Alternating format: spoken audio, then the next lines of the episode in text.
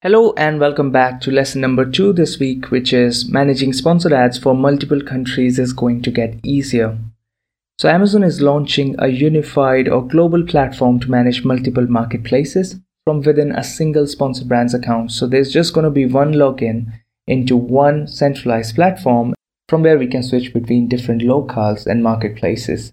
The most beneficial part is the locales because at the moment, you have to log in separately for EU marketplaces and for North American marketplaces. But that's all going to be centralized and easier to switch between.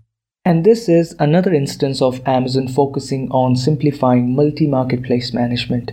Like recently, we had a new feature to copy campaigns across different marketplaces. So, this gives another reason to launch in a new market and expand reach and scale up your brand. The feature is not launched yet but officially announced in the recent Unbox event, so we can see it very soon. So that was another good feature update. Coming up next is the new repeat purchase behavior dashboard is live.